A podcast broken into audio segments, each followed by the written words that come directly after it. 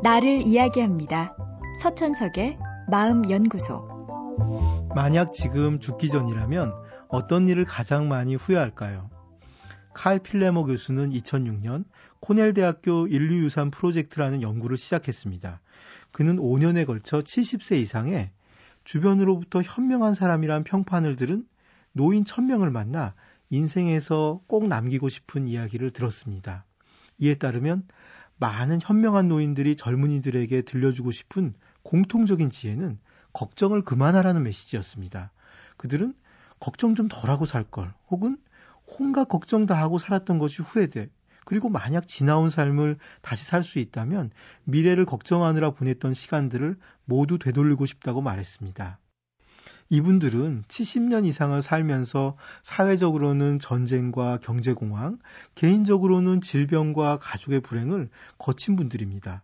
그렇다면 미리 대비하자는 말이 나올 법도 한데 이구동성으로 걱정을 무의미한 시간 낭비라고 말합니다. 이런 고통을 겪고 한 말이기에 걱정하지 말란 메시지의 울림은 더 큽니다. 물론 걱정을 하고 싶어서 하는 분은 없겠죠. 걱정이 올라오니 어쩔 수 없이 합니다.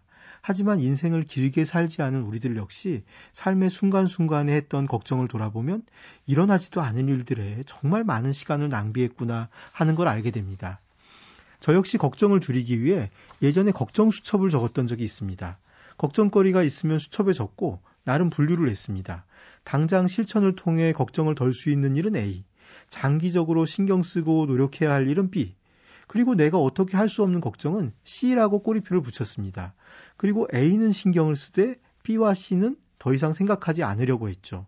그런데 걱정 수첩을 한참 쓰고 난 후 깨달은 점은 시간이 지나고 보니 A든 B든 C든 그리 큰 문제는 아니라는 사실이었습니다. 게다가 일어나지 않을 일이 대부분이었죠. 차라리 어떤 일이 닥치면 그때그때 해결할 수 있을 거란 마음, 적극적으로 달려들려는 의지가 더 중요했습니다. 결국 걱정 수첩을 쓰느라 들인 시간을 일처리에 썼다면 더 나은 결과를 가져왔을지도 모르겠다는 생각에 수첩 쓰기를 그만뒀습니다. 걱정은 현재를 미래의 노예로 만드는 일입니다. 현재의 문제에 집중하지 못하게 하고 현재를 즐기지 못하게 해서 미래에 살아갈 에너지를 만들지 못하게 합니다. 지금 당장 걱정을 멈추자는 말을 스스로에게 자주 해주세요. 그것만으로도 우리의 일상은 많이 달라질 겁니다. 서천석의 마음연구소. 지금까지 정신건강의학과 전문의 서천석이었습니다.